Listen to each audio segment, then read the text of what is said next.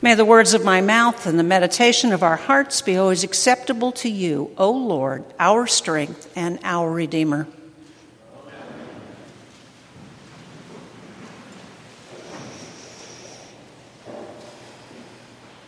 So, with this Sunday's Gospel, we continue with the section of Luke that is known as the travel narratives. Jesus is still heading to Jerusalem, and he spends about 10 chapters getting there. And along the way, we get these short, pithy sayings, sayings about what it means to be a disciple, all of which could probably be published into a self help book entitled Short, Helpful Sayings for Busy Christians. So, over the last several weeks, we've talked about taking care of our neighbor, paying attention, the importance of prayer, and to resist the lure of money.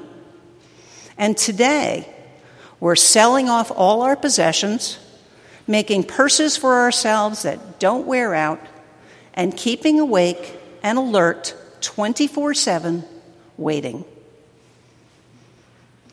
So at this point, we might want to echo Peter when he asks later on in Luke Lord, are these sayings just for us or are they for everyone? And personally, and I don't know about you, but I would vote for the idea that Jesus was just talking to Peter and his friends. Because it would certainly make our whole life, our life a whole lot easier, wouldn't it? But I'm afraid these words are for all of us, for you and for me.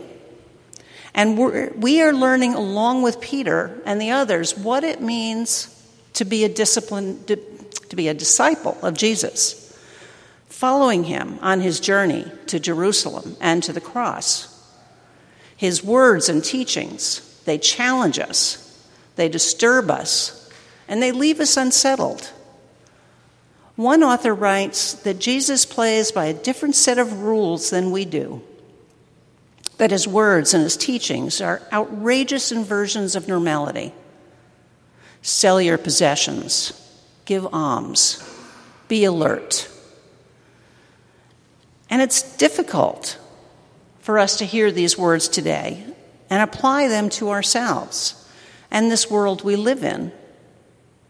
And I know that I had a really hard time reading this gospel today and actually the last several weeks, and, and finding out where the good news is it for me and for you in this reading. And this following of Jesus is not easy. The world we live in doesn't always feel like a safe place. All we have to do is look at the news or social media to know that it, at times that there's this, there's this constant drumbeat of sad stories and bad news coupled with really bad news. Basic human kindness and civility seem to be under siege. And here we are again, once again, being asked to respond to each other and to live in this world in a radically different way than we see or hear on the five o'clock news. And then I realized I read this gospel again and I realized that the good news was right there, right there in the very first sentence. I had completely missed it. A message of extraordinary comfort and abundant love. Do not be afraid, little flock, for it is your Father's good pleasure to give you the kingdom. This gift is being given to us freely without any strings attached. God has found us and He has blessed us, even if we do not think we deserve it. Even when we feel the most alone or the most unworthy or afraid and unsure if we will even make it through the day. And we don't always know what to do with a gift like this, do we? I am reminded of when I first came to Trinity, and I was in EFM, or education for ministry if you're new here to the cathedral. Learning the vocabulary of God's grace and abundance. And if somebody would spontaneously be generous to me or paid me a compliment, I wouldn't know what to do with it. I wouldn't I wouldn't know how to behave.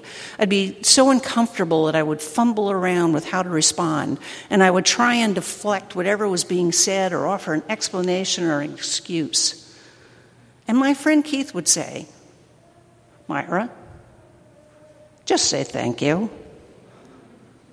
And that wasn't an easy lesson for me. And it's a lesson that I still need reminders about to simply accept the love and the generosity that is being offered to me.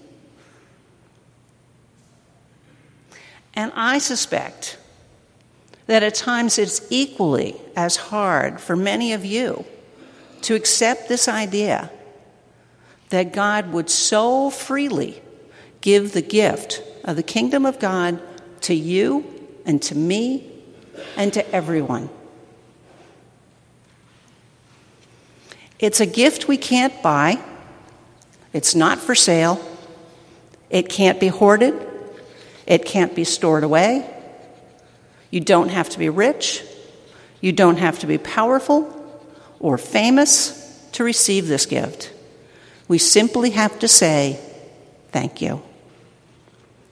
And then give it away as freely and with as much love that it's been offered to us. And I wonder if that's what Jesus was talking about when he told Peter and the others to give everything away and give alms. For where your treasure is, there your heart will be also. What else? What else can we do in response to God's generosity? but open our hearts and in turn give it away with joyful abandon. Do not be afraid, little flock, for it is your Father's good pleasure to give you, give you the kingdom. And even knowing this, it still won't always be easy.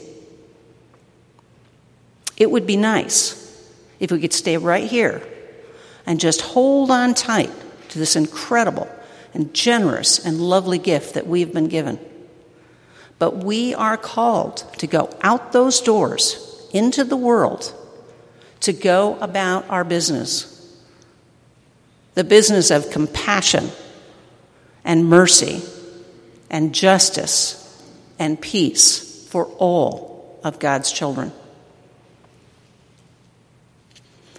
We are all here right now in this cathedral for a reason. A good portion of the Phoenix population is out having breakfast or sleeping in or on a golf course somewhere. But we have chosen to be here. And we may not always know why or what for, but we have been called to this place for a reason. Just as surely as Jesus called to Peter as he was fishing on the Sea of Galilee Come and follow me, and I will make you a fisher of men. And perhaps that's why we are being told to be ready and to be alert, not out of fear for, for the future, but for what awaits us. That moment when we look up and there is Jesus saying, Come and follow me. And know absolutely that we have been given the gift of the kingdom of God. And we are being called to live out the message of the kingdom. It's a message of love and inclusion for you and for me Jesus is not simply advising us to get ourselves moth proof purses out of care for our belongings, nor is he reminding us to give everything we have into the collection plate, but that the whole of life, every single day, Every single precious moment is an abundant gift from a generous God. And the only way that we can respond to it is by giving it away, not cautiously or frugally or carefully, but with total joy and with total laughter and with our hearts overflowing with love, opening ourselves fully to others to give and to receive, loving our neighbors, loving ourselves, reaching out to those in need, not because we have to, but for the sheer joy of it, loving creation, loving life, to forgive as we have been forgiven, and to receive all the good things we have been given in humility and gratitude. The poet Wendell Berry says it his way. So, friends, every day do something that won't compute. Love the Lord, love the world, work for nothing. Take all you have and be poor. Love someone who does not deserve it. Expect the end of the world. Laugh. Laughter is immeasurable. Be joyful. God wants us in the kingdom, it's where we belong. So let us continue our journey with Jesus to Jerusalem and beyond, unafraid and wide awake, ready and willing to walk into God's future, opening all the windows, flinging open the doors, and cranking up the music of our lives, going out into the world rejoicing, filled with all the love and laughter and wonder and the sheer joy for what has been given to us so abundantly and so freely, and then go out those doors and share it with everyone, everywhere. Amen.